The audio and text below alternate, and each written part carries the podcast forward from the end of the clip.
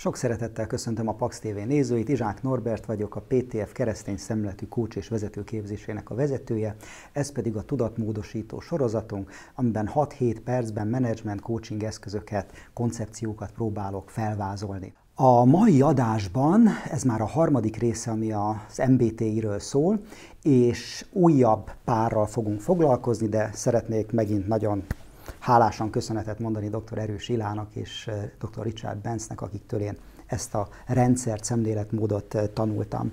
Beszéltünk arról, hogy ez nem skatujázásra való, beszéltünk arról, hogy az emberek közül van néhány 10-100 millió, akinek pont olyan a személyisége, személyiségtípusa, mint amilyen én vagyok, és amilyen a tévénézők közül is, bárki, ezt garantálom.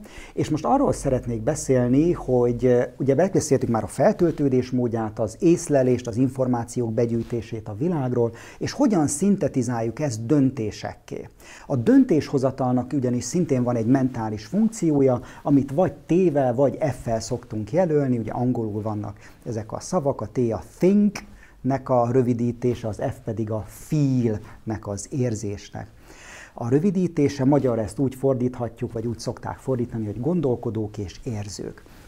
Na most a gondolkodók, ahogy ezt lehet már talán sejteni, nagyon szívesen gondolkodnak struktúrákban, ok-okozati összefüggésekben, szeretnek elemezni, objektívek, struktúráltak, és az érzéseket nem annyira veszik figyelembe, amikor döntéseket hoznak, legalábbis nincsenek ebbe tudatában.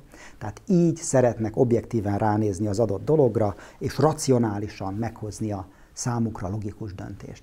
Ezzel szemben az érzők, amilyen én is vagyok, általában fontosabb a, fontosabbak a számukra az emberek, melegszívűek, gondoskodók, béketeremtők, és a személyes értékrendszerük alapján hoznak meg döntéseket kevésbé az objektív igazság alapján. Hogyha ezt szeretném lefordítani kicsit ilyen keresztény nyelvezetre, a gondolkodóknak fontosabb az igazság, az érzőknek pedig talán fontosabb a szeretet.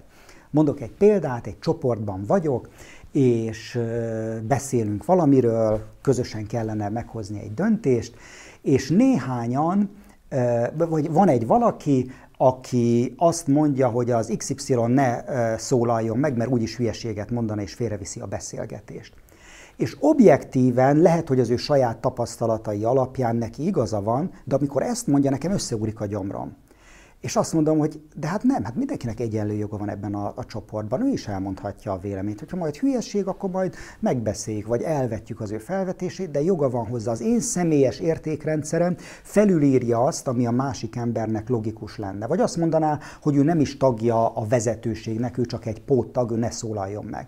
Bennem akkor is felhorgad ez, hogy dehogy nem, neki is joga van megszólalni, minden embernek joga van megszólalni.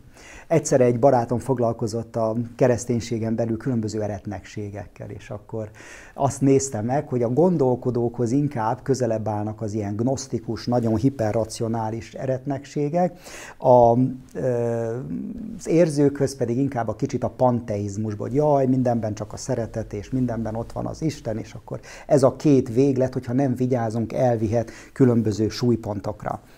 Na most milyen más konfliktus helyzetek vannak még?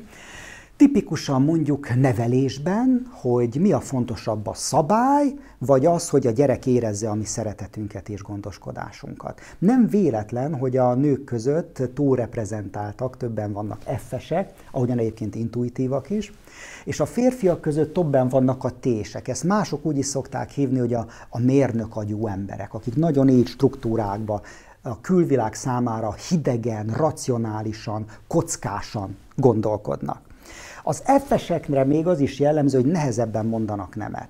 Én is, tehát így hajlamos vagyok túlvállalni magam, és nekem nagyon nehéz arra rászoktatni magamat, hogyha megkeresnek valamivel, azt mondjam, hogy várj egy kicsit, majd átgondolom. Mert abban a pillanatban, hogy érkezik egy kérés, én igent akarok mondani, és oda akarok ugrani, és segíteni szeretnék. De hát ugye ez nem megy, nem megy mindig amikor jönnek meghívások, és akkor időként le kell nyugodnom két-három napra, hogy azt tudja mondani, hogy jó, hát talán majd márciusban, áprilisban valamikor térjünk vissza rá, most egyszerűen kizsigerelném magam, én hajlamos lennék erre. Na most egy cégen belül mondjuk arról van szó, hogy hogyan költsük el a profitot. Valószínű, hogy a tések azt mondanák, hogy tartalékokat kell képeznünk, a ilyen és olyan beruházásra lenne még szükség. Az effesek pedig azt mondanák, hogy hát azért egy kis bónusszal azért igazán olyan keményen dolgoztak ezek az emberek. A tések hajlamosak nem figyelembe venni az emberek szándékait, hanem csak a cselekedetre fókuszálni. Van egy nagyon kedves barátom, és ilyen gyereknevelésről beszéltünk, és kérdezte, hogy mit csináljon, hogy jobb legyen a dolga a gyerekei, és mondtam, hogy hát pff, próbáld ki, hogy néha megdicséred őket. Azt nincs mit megdicsérni bennük. Mondom, hát de hát nem lehet az, hogy esetleg valamit jól csinálnak. Nem, semmit nem csinálnak jól. Az nem lehet, hogy esetleg a szándékuk, ők szeretnék a jó cselekedni, csak néha nem jön össze. Szándék? Van olyan, hogy szándék? Hát az hogy lehet figyelembe venni? Nem is értette, hogy miről beszélek.